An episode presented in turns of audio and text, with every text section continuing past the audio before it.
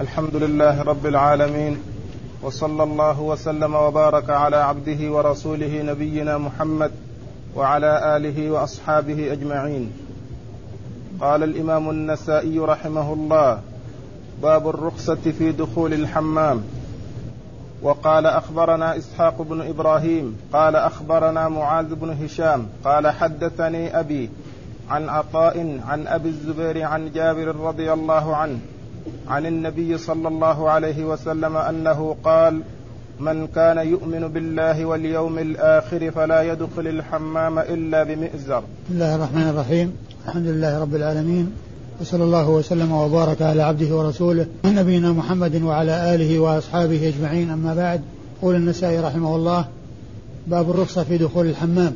أي في دخول الحمام للاغتسال لأن الكتاب هو كتاب الاغتسال والتيمم. فالرخصة في دخول الحمام للاغتسال والمراد بالحمام أو الحمامات أماكن كانوا يدخلونها يغتسلون بها وكانت عرضة لانكشاف العورات ونظر بعضهم إلى عورة بعض. فجاء النهي جاءت السنة في النهي عن ذلك إلا أنه رخص للرجال بأن يدخلوها عند الحاجة لكن بمئزر وهو الإزار الذي يتزر به الإنسان وعند اغتساله لا يظهر منه شيء ولا يبدو من عورته شيء. هذا هو المقصود بهذه الترجمة. الرخصة في دخول الحمام يعني إباحة للدخول في الحمام وهي الحمامات المهيئة للاغتسال وهي عرضة لانكشاف العورات ونظر الرجال بعضهم إلى بعض. فرخص لهم بأن يدخلوها عند الحاجة لكن بشرط أن يكون يغتسل بمئز وهو, وهو متزر يعني وعليه إزار. وقد أورد النسائي حديث جابر بن عبد الله الأنصاري رضي الله عنه أن النبي صلى الله عليه وسلم قال من كان يؤمن بالله واليوم الآخر فلا يدخل الحمام إلا بمئزر وهذه العبارة وهي قوله صلى الله عليه وسلم من كان يؤمن بالله واليوم الآخر فلا يدخل يدل على منع ذلك وعلى تحريمه إلا بهذه الصورة. ثم ذكر الإيمان بالله واليوم الآخر قبل أن يذكر الشيء الذي نهى عنه فيه التنبيه إلى أن صاحب الإيمان يمنعه إيمانه من أن يقع في الأمر المحظور. وقد ذكر الإيمان بالله واليوم الآخر لأن الإيمان بالله هو الأساس وكل أصول الإيمان تابعة للإيمان بالله عز وجل لأن من آمن بالله حقا فإنه يؤمن بملائكته وكتبه ورسله واليوم الآخر والقدر خيره وشره التي هي أصول الإيمان وأركان الإيمان. ولكنه ذكر الإيمان بالله لأنه الأساس الذي يتبعه غيره وذكر الإيمان باليوم الآخر معه لأن من آمن باليوم الآخر وعرف أن الإنسان سيجازى على ما يحصل منه من خير وشر وأن أعماله سيحاسب عليها فالذي يتذكر ذلك اليوم ويتذكر ما يجري في ذلك اليوم من الحساب والعقاب والعذاب فهذا هو الذي ينزجر ويرتدع عن عن الوقوع في الأمر المحرم لئلا يتعرض لهذه العقوبة. ولهذا جاء الحديث من كان يؤمن بالله واليوم الآخر لأن الإيمان بالله هو الأساس والإيمان باليوم الآخر هو الإيمان بيوم الجزاء والحساب الذي إذا تذكره الإنسان فإنه لا يقدم على المعصية يخشى من العقوبة عليها. في ذلك اليوم الذي يجازي فيه الناس على أعمالهم خيرا فخير وإن شرا فشر. لهذا جاء في سورة الفاتحة مالك يوم الدين وهو يوم الجزاء والحساب. والله تعالى مالك يوم الدين ومالك كل شيء وهو مالك الدنيا والآخرة وله ملك السماوات والأرض وهو المالك لكل شيء والخالق لكل شيء. والمتصرف في كل شيء سبحانه وتعالى. لكنه نص على يوم الدين لأنه اليوم الذي فيه الجزاء والحساب. والإنسان العاقل إذا تذكر ذلك اليوم وما يجري في ذلك اليوم من الأهوال والأفزاع وما فيه من العذاب وما فيه من العقوبة فإنه يكون ذلك رادعا له ويكون حافزا له. ولهذا فإن الموت هو أعظم زاجر يزجر الإنسان إذا تذكر الإنسان الموت وما بعد الموت فهذا هو الذي يزجره ويمنعه. ولهذا جاء في الحديث ما كان يؤمن بالله واليوم الآخر فلا يدخل الحمام إلا بمئزر وقد جاء هذا في, أح... في وقد جاء مثل هذه الصيغة في أحاديث كثيرة. من كان يؤمن بالله واليوم الآخر فليكرم جاره. من كان يؤمن بالله واليوم الآخر فلا يؤذي جاره. من كان يؤمن بالله واليوم الآخر, فليكرم ضيفه. من كان يؤمن بالله واليوم الآخر فليقل خيرا أو ليصمت. لا يحل لامرأة تؤمن بالله واليوم الآخر أن تسافر إلا مع ذي محرم. كثيرا ما يأتي في نصوص السنة ذكر الإيمان بالله واليوم الآخر. وكذلك يأتي في الكتاب العزيز ذكر الإيمان بالله واليوم الآخر. يا أيها الذين آمنوا أطيعوا الله وأطيعوا الرسول وأن أمر منكم. فإن تنازعتم في شيء فردوه إلى الله والرسول. إن كنتم تؤمنون بالله واليوم الآخر. فيذكر الإيمان بالله عز وجل ويذكر الإيمان باليوم الآخر لأن ذكر الإيمان باليوم الآخر كما ذكرت فيه التنبيه على الجزاء والحساب وأن الإنسان العاقل الناصح لنفسه الحريص على سعادتها ونجاتها لا يقدم على المعاصي التي يترتب عليها حصول العذاب وحصول العقاب من الله عز وجل. وأما إسناد وأما إسناد الحديث آه، والحديث آه، جاء في حق الرجال. من كان يؤمن بالله واليوم الآخر فلا يدخل الحمام إلا بمئزر. ولكنه جاء في بعض الروايات ومن كان يؤمن بالله واليوم الآخر فلا يدخل حليلته الحمام. يعني لا يدخلها مطلقة. وأما الرجل فإنه يدخله ولكن بهذا الشرط وبهذا القيد الذي جاء بيانه في هذا الحديث. وقد جاء في أحاديث عديدة. هذا المعنى الذي جاء في حديث جابر جاء عن جماعة من الصحابة. والإمام النووي رحمه الله الإمام المنذري في كتابه الترغيب والترهيب عقد بابا لهذا في كتاب الطهارة قال الترهيب من دخول الرجال الحمام بدون مئزر والترهيب من دخول النساء الحمام يعني مطلقة. وقد أورد عدة أحاديث عن جابر وغير جابر وهي أحاديث صحيحة ثابتة عن رسول الله صلوات الله وسلامه وبركاته عليه. وأما إسناد الحديث فيقول النسائي أخبرنا إسحاق بن إبراهيم. إسحاق بن إبراهيم هو بن مخلد الحنظلي المعروف ببراهوية المعروف ببراهوية وهو محدث فقيه وهو ثقة متقن وصف بأنه أمير المؤمنين في الحديث. الوصف بأمير المؤمنين في الحديث حصل لأشخاص قليلين من الحفاظ وهذه الصيغة هي من أعلى صيغ التعديل والتوثيق أن يقال عن الشخص أمير المؤمنين, أمير المؤمنين في الحديث. يعني هذه من أرفع الصيغ. لا تحصل لكل لا تحصل إلا للنادر وللقليل من الحفاظ. وهو قد وصف بها عدد قليل منهم إسحاق بن راهوية هذا ومنهم شعبة بن الحجاج ومنهم سفيان بن سعيد الثوري ومنهم البخاري ومنهم الدار قطني. عدد قليل ظفروا بهذا اللقب وحصلوا على هذا الوصف. الرفيع الدال على علو المنزلة وعلى الحفظ والإتقان أي الوصف بأمير أمير أمير المؤمنين في الحديث. وإسحاق بن راهوية هذا محدث فقيه محدث فقيه وصف بهذا الوصف وقد خرج له أصحاب الكتب الستة إلا ابن ماجه.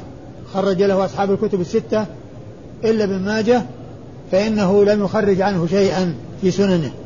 أخبرنا معاذ بن هشام. أخبرنا معاذ بن هشام.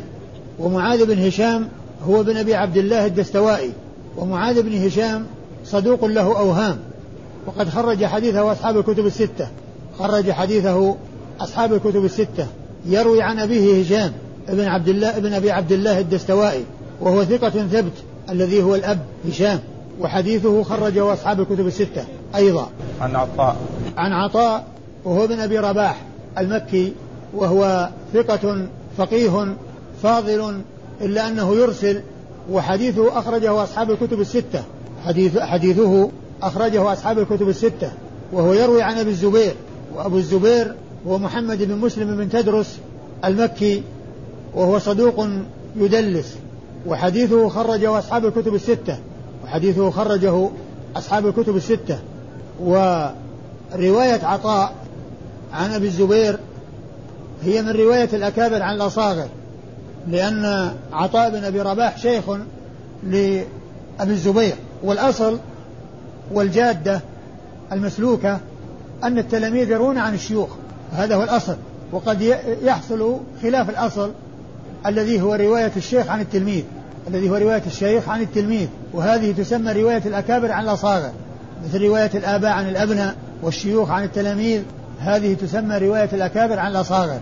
وإذا فعطاء بن أبي رباح هو من شيوخ أبي الزبير المكي وروايته عنه تعتبر من رواية الأكابر عن الأصاغر الذي هي خلاف الأصل لأن الأصل أن التلاميذ يرون عن الشيوخ لكن كون الشيوخ يرون عن التلاميذ هذا نادر وقليل ولهذا يذكرون أو, أو من أنواع علوم الحديث رواية الأكابر عن الأصاغر من أنواع علوم الحديث رواية الأكابر عن الأصاغر وهي رواية الرجل عمن هو دونه في السن أو اللقي أو المقدار وهذا من روايته أي الذي معنا من رواية عطاء ابن أبي رباح عن الزبير وهو شيخ له فهو من رواية الشيوخ عن التلاميذ التي يسمونها رواية الأكابر عن الأصاغر. عن عن جابر؟ نعم.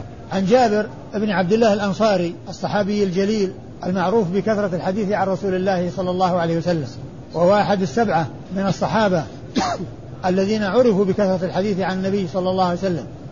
وقد ذكرهم السيوطي في ألفيته في بيتين من الشعر حيث قال والمكثرون في رواية الأثر أبو هريرة يليه بن عمر وأنس والبحر كالخدري وجابر وزوجة النبي. يعني عائشة رضي الله عنها. وهنا يقول وجابر الذي راوي الحديث الذي معنا فهو من الصحابة السبعة الذين عرفوا بكثرة الحديث عن النبي الكريم صلوات الله وسلامه وبركاته عليه. قال باب الاغتسال بالثلج والبرد. وقال أخبرنا محمد بن إبراهيم قال حدثنا بشر بن المفضل قال حدثنا شعبة عن مجزأة بن الزاهر أنه سمع عبد الله بن أبي أوفى رضي الله عنهما يحدث عن النبي صلى الله عليه وسلم أنه كان يدعو اللهم طهرني من الذنوب والخطايا اللهم نقني منها كما ينقى الثوب الأبيض من الدنس اللهم طهرني بالثلج والبرد والماء البارد.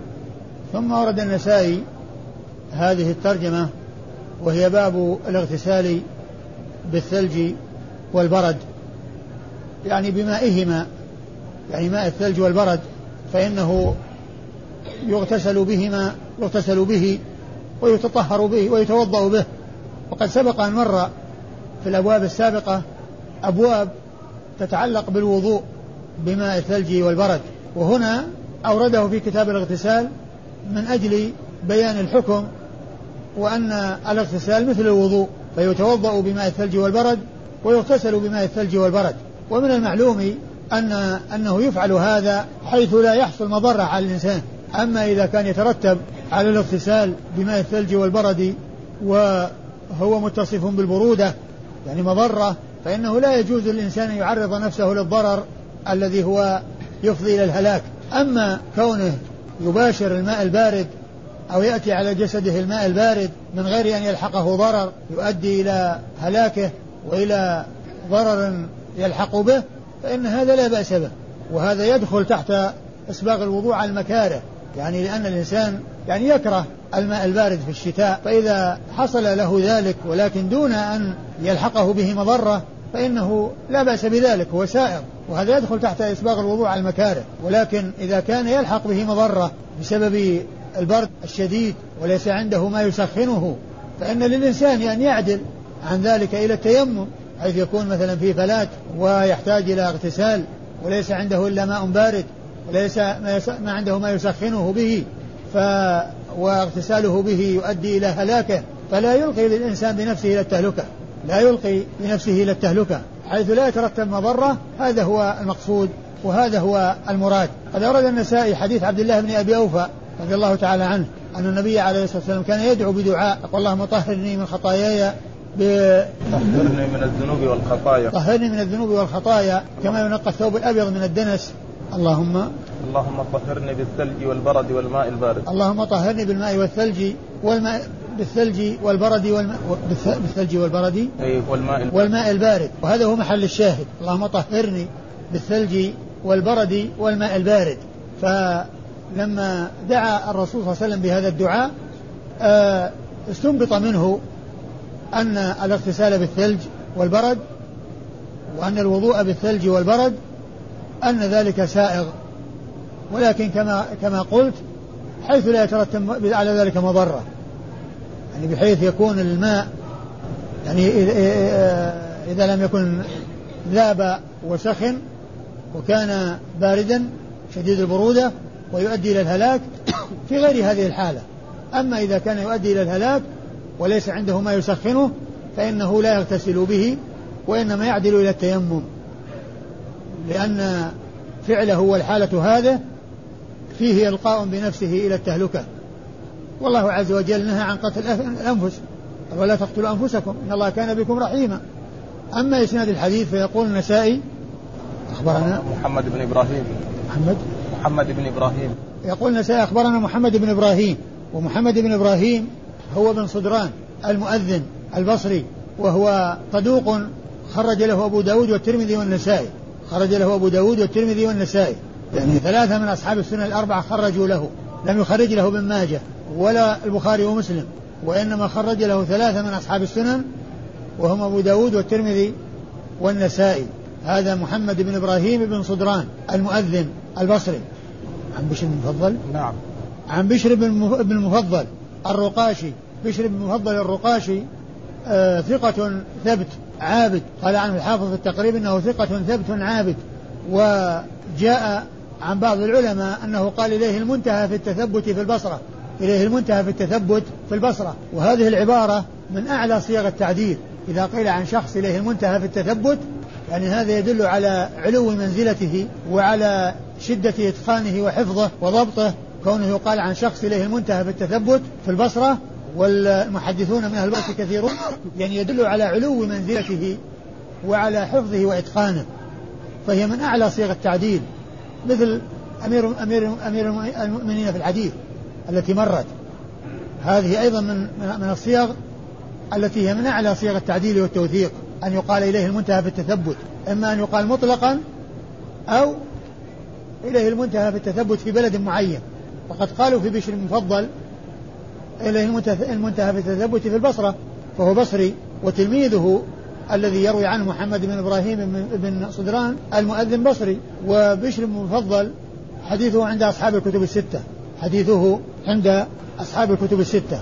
عن شعبة. عن شعبة وهو ابن الحجاج وهو قد وصف بأنه أمير أمير المؤمنين في الحديث. فهو من من من, من الحفاظ القلائل الذين ظفروا بهذا اللقب والذين أطلق عليهم هذا اللقب وهو لقب أمير أمير أمير المؤمنين في الحديث. وحديثه عند أصحاب الكتب الستة. شعبة خرج حديثه أصحاب الكتب الستة. نعم. عن مجزأة. عن مجزأة. ابن الزاهر نعم. مجزأة ابن ابن ابن الزاهر عن مجزأة وهو بن زاهر. الأسلمي الكوفي وهو ثقة خرج حديثه البخاري ومسلم والنسائي. خرج حديثه البخاري ومسلم والنسائي. يعني خرج حديثه صاحبه الصحيح وواحد من أصحاب السنن الأربعة وهو النسائي. عن عبد الله بن أبي أوفى. عن عبد الله بن أبي أوفى وهو صاحب رسول الله عليه الصلاة والسلام ورضي الله تعالى عنه وعن الصحابة أجمعين وحديثه عند أصحاب الكتب الستة. قال باب الاغتسال بالماء البارد. وقال أخبرنا محمد بن يحيى بن محمد. قال حدثنا محمد بن موسى. قال حدثنا إبراهيم بن يزيد عن رقبة عن مجزأة الأسلمي عن ابن أبي أوفى رضي الله عنهما أنه قال كان النبي صلى الله عليه وسلم يقول اللهم طهرني بالثلج والبرد والماء البارد. اللهم طهرني من الذنوب كما يطهر الثوب الأبيض من الدنس. ثم ورد النسائي حديث عبد الله بن أبي ابن أبي أوفى إيش الترجمه؟ باب الاغتسال بالماء البارد. باب الاغتسال بالماء البارد. هذه ترجمة أخرى وهي الاغتسال بالماء البارد وهناك ترجمة سابقة في الثلج والبرد وهنا بالماء البارد وأورد فيه حديث عبد الله بن أبي أوفى من طريق أخرى وهو مثل الذي قبله دال على ما دل عليه الذي قبله وهو أنه يغتسل بالماء البارد حيث لا يلحق مضرة وهي ما يؤدي إلى الحاق ضرر بالجسم. أما إذا كان الاغتسال به لا يلحق ضررا فإن فإنه لا بأس بذلك وإنما المحذور أن يلقي الإنسان بنفسه إلى التهلكة وأن يتسبب في إلحاق ضرر على نفسه بسبب الاغتسال فالكلام فيه كالكلام في الباب الذي قبله. أما إسناد الحديث فيقول النسائي أخبرنا محمد بن يحيى بن محمد. أخبرنا محمد بن يحيى ابن محمد وهو من يروي عنه؟ عن موسى بن نعم. إبراهيم؟ عن محمد بن موسى. عن محمد بن موسى؟ نعم. و شو اسمه؟ ابن كثير الحراني. شو اسمه هو؟ محمد بن يحيى بن محمد. محمد بن يحيى بن محمد هو الحراني وهو الحراني وهو ثقة خرج حديثه النسائي. النسائي وحده؟ نعم. نعم. خرج حديثه النسائي وحده لم يخرج له من أصحاب الكتب الستة إلا النسائي وهو ثقة صاحب حديث.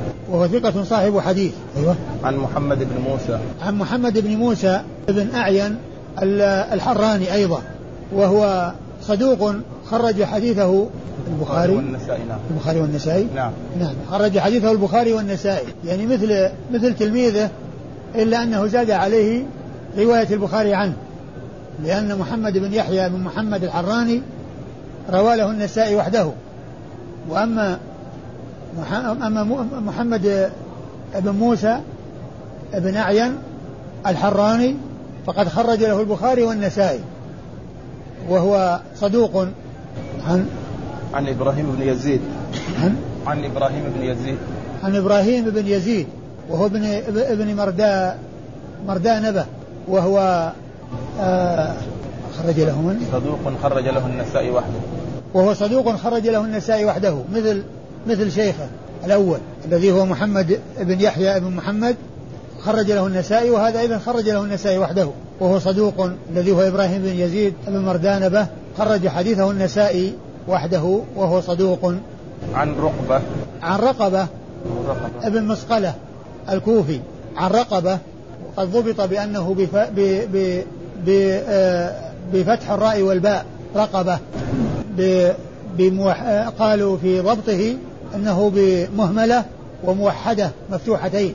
المهملة هي اللي في الراء التي هي يعني آه ليست زاي والباء مفتوحتين رقبة. رقبة بن مسقلة الكوفي وهو ثقة مأمون صاحب قيل عنه إنه صاحب مزاح وقد آه، خرج حديثه. الجماعة إلا ابن ماجه في التفسير.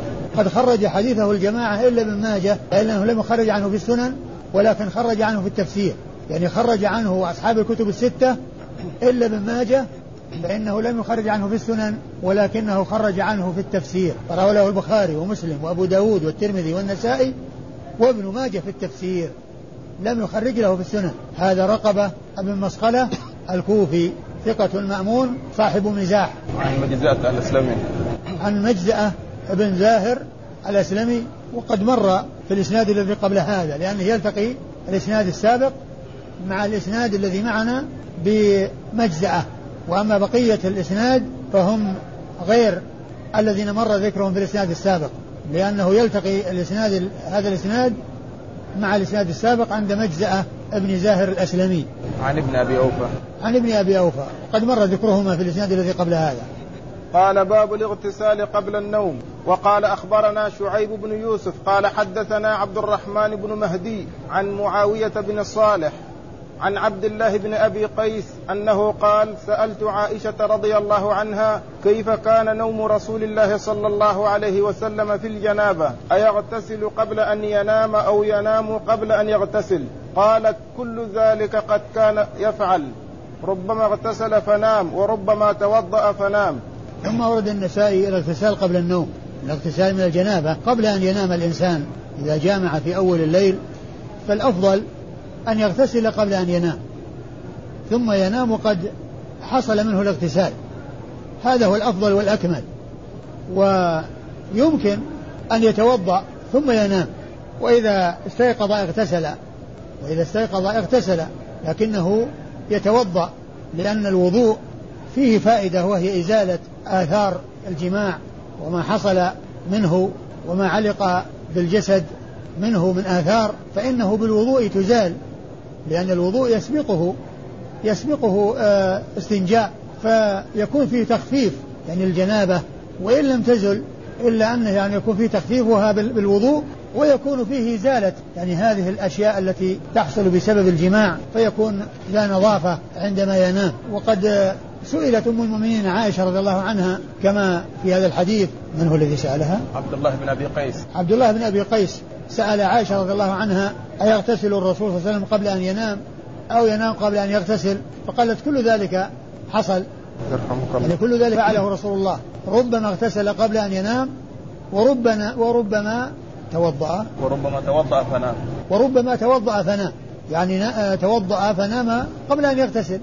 يعني حصل منه الاغتسال أولا أو أخر الاغتسال إلى بعد الاستيقاظ من النوم ولكنه يتوضأ قبل أن ينام فيكون تخفيف في تخفيف الجنابة وفيه إزالة الآثار التي حصلت بسبب الجماع. وإسناد الحديث. أخبرنا شعيب بن يوسف. أخبرنا شعيب بن يوسف.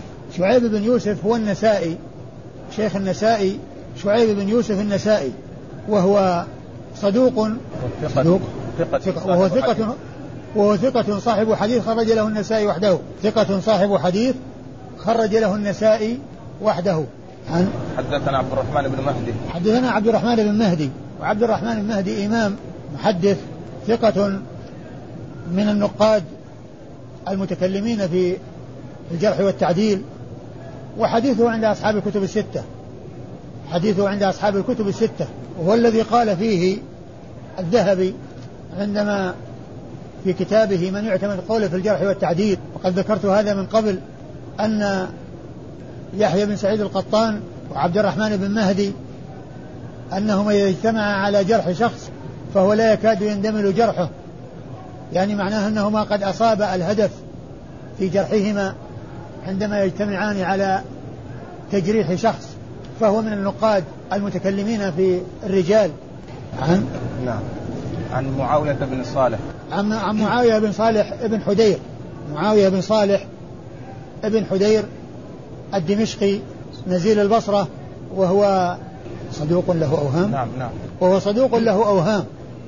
خرج حديثه مسلم والأربعة. في في جزء القراءة ومسلم والأربعة. نعم خرج حديثه البخاري في جزء القراءة ومسلم وأصحاب السنة الأربعة. معاوية بن صالح بن حدير الدمشقي نزيل البصرة صدوق له أوهام. آه خرج حديثه البخاري في جزء القراءة خلف الإمام. وكذلك مسلم وأصحاب السنن الأربعة. عن عبد الله بن أبي قيس. عبد الله بن أبي قيس عن عبد الله بن أبي قيس وهو ثقة مخضرم. والمخضرمون هم الذين أدركوا الجاهلية والإسلام ولم يروا النبي صلى الله عليه وسلم ولم يلتقوا بالنبي الكريم صلى الله عليه وسلم. فهؤلاء وصفوا بأنهم مخضرمون. يعني أدركوا زمن الجاهلية وأدركوا زمن الإسلام ولكنهم لم يتشرفوا بلقي الرسول الكريم صلى الله عليه وسلم فيكونون من أصحابه فيكونون من أصحابه فهو من المخضرمين. عبد الله بن أبي قيس ومن خرج حديثه؟ البخاري في الأدب المفرد ومسلم والأربعة. وخر وقد خرج حديثه البخاري في الأدب المفرد ومسلم وأصحاب السنن الأربعة. عبد الله بن أبي قيس خرج حديثه البخاري في الأدب المفرد ومسلم وأصحاب السنن الأربعة. عن عائشة. عن عائشة رضي الله عنها أم المؤمنين الصديقة بنت الصديق المعروفة بكثرة الحديث عن النبي عليه الصلاة والسلام وهي آه، أحد السبعة الذين عرفوا بكثرة الحديث عن النبي صلى الله عليه وسلم وهم ستة من الرجال وواحدة, وواحدة من النساء هي أم المؤمنين عائشة زوجة النبي الكريم عليه الصلاة والسلام. والذي قال السيوطي في الأبيات والمكثرون في رواية الأثر أبو هريرة يليه بن عمر وأنس والبحر كالخدري وجابر وزوجة النبي. زوجة النبي هي عائشة رضي الله عنها وأرضاها. الباب اللي بعده؟ نعم. قال باب الاغتسال أول الليل وقال أخبرنا يحيى بن حبيب بن عربي قال حدثنا حماد عن برد عن عبادة بن نسي عن غضيف بن الحارث أنه قال دخلت على عائشة رضي الله عنها فسألتها فقلت أكان رسول الله صلى الله عليه وسلم يغتسل من أول الليل أو من آخره؟ قالت كل ذلك كان ربما اغتسل من أوله وربما اغتسل من آخره. قلت الحمد لله الذي جعل في الأمر سعة ثم ورد النسائي حديث عائشة من طريق أخرى غير الطريق الأولى وهي تتفق وهي تختلف في الرجال ويحصل اللقاء عند عائشة رضي الله عنها لأن الحديث الأول أو الطريق الأولى السائل لها عبد الله بن أبي قيس وأما السائل لها في هذا الحديث فهو غضيف بن الحارث. وسألها قائلا كان الرسول صلى الله عليه وسلم يغتسل في أول الليل أو في آخره؟ فقالت كل ذلك كان ربما اغتسل في أوله وربما اغتسل في آخره. فقال الحمد لله الذي جعل في الأمر سعة الحمد لله الذي جعل في الأمر سعة وهذا هذا الحديث والذي قبله أو هذا هذا الحديث بطريقين يدل على ما كان عليه سلف هذه الأمة من السؤال عن أحوال النبي الكريم عليه الصلاة والسلام والرجوع إلى أمهات المؤمنين وسؤالهن عن الأمور التي لا يطلع عليه عليها إلا النساء والتي هي التي يعرفها النساء نساؤه أمهات المؤمنين. فإن كل من عبد الله بن أبي قيس وقضيف بن الحارث سأل عائشة عن اغتسال الرسول صلى الله عليه وسلم هل يكون في أول الليل أو في آخره؟ هل يكون قبل النوم أو بعد النوم؟ وأجابت بأن كل أن هذا كل هذا فعله رسول الله عليه الصلاة والسلام. ربما اغتسل قبل أن ينام وربما اغتسل بعد أن يقوم من النوم. ربما اغتسل في أول الليل وربما اغتسل في آخره يعني عندما يقوم من الليل. ربما يعني وهذا فيما إذا كان الجماع في أول الليل. أما إذا كان الجماع في آخر الليل فمن المعلوم أن أن أن أن أن, أن الغسل يعني حصل في وقت الجماع. لكن السؤال فيما إذا كان الجماع في أول الليل هل يغتسل قبل أن ينام؟ أو ينام وإذا استيقظ اغتسل. أما إذا كان الجماع في آخر الليل فمن المعلوم أن هذا ليس محل السؤال. لأن السؤال في فيما إذا كان في أول الليل. هل يغتسل قبل أن ينام أو ينام ثم إذا قام اغتسل والكلام فيه أي في هذه الطريق كالكلام في الطريقة التي قبلها. والسؤال واحد أما إسناد الحديث؟ أخبرنا يحيى بن عربي بن حبيب. يحيى بن حبيب أما سؤال إسناد الحديث فيقول النسائي أخبرنا يحيى بن يحيى؟ ابن حبيب بن عربي. يحيى بن حبيب بن عربي. ويحيى بن حبيب بن عربي هو بصري ثقة خرج له مسلم وأصحاب السنن الأربعة. خرج له مسلم وأصحاب السنن الأربعة. لم يخرج له البخاري شيئا. لم يخرج له البخاري شيئا. حدثنا حماد. حدثنا حماد وهو بن زيد ابن درهم. وهو ثقة إمام. حديثه عند أصحاب الكتب الستة. عن برد. عن برد بن سنان. عن برد. وهو ابن سنان. إيش قال؟ عنه؟ صدوق أخرج له البخاري في الأدب المفرد وأصحاب السنن الاربعه. وهو صدوق أخرج له البخاري في الأدب المفرد ومسلم. مسلم لا أصحاب السنن في مسلم؟ ما في مسلم. ما في مسلم. أخرج له البخاري في الأدب المفرد وأصحاب السنن الأربعة. يعني لم يخرج له مسلم ولم يخرج له البخاري في الصحيح. يعني ما خرج له الشيخان في الصحيحين وخرج له البخاري في كتابه الأدب المفرد. عن عبادة بن النسي عن عبادة ابن نسي. إيش قال عنه؟ ثقة فاضل أخرج له أصحاب السنن الأربعة. وعبادة بن نسي ثقة فاضل خرج له أصحاب السنن الأربعة. لم يخرج له الشيخان وإنما خرج له أصحاب السنن الأربعة. عن غضيف؟ نعم. عن غضيف بن الحارث وهو مقبول خرج له. هذا الذي اختلف في صحبته ولا? الذي اختلف في صحبته ولا غيره؟ حذيفة بن الحارث؟ اي الحافظ ذكر يعني أنه اختلف في صحبته خرج له أبو داود النسائي وابن ماجه. قال مقبول عنه. اي تقريبا إيش قال عنه؟ يعني يقول غضيف بالضاد المعجمة مصغر ويقال بالطاء ابن الحارث الثكوني ويقال الثمالي. يكنى أبا أسماء حمصي مختلف في صحبته. أيوه. قال ابن حبان من قال الحارث بن غطيف وهم. ومنهم من فرق بين غضيف بن الحارث فأثبت صحبته وغطيف بن الحارث فقال إنه تابعي وهو أشبه. مات صاحب الترجمة سنة ما قال مقبول؟ لا. ما في مقبول؟ لا. هذه النسخة اللي عندي إيه تقريبا. ما أدري نسجلها عندي. ممكن نشوف النسخة الثانية. معك موجودة؟ لا. مم. طيب نشوف بعدين. طيب. خرج له أبو داود. والنسائي وابن ماجه. أبو داود خرج له أبو داود والنسائي وابن ماجه. أيوه. عن عائشة؟ عن عائشة نعم. عن عائشة أم المؤمنين رضي الله عنها وهي صاحبة هي الصحابية التي جاء عنها الحديث السابق أو الرواية السابقة. والله تعالى أعلم وصلى الله وسلم وبارك على عبده ورسوله نبينا محمد وعلى آله وأصحابه أجمعين.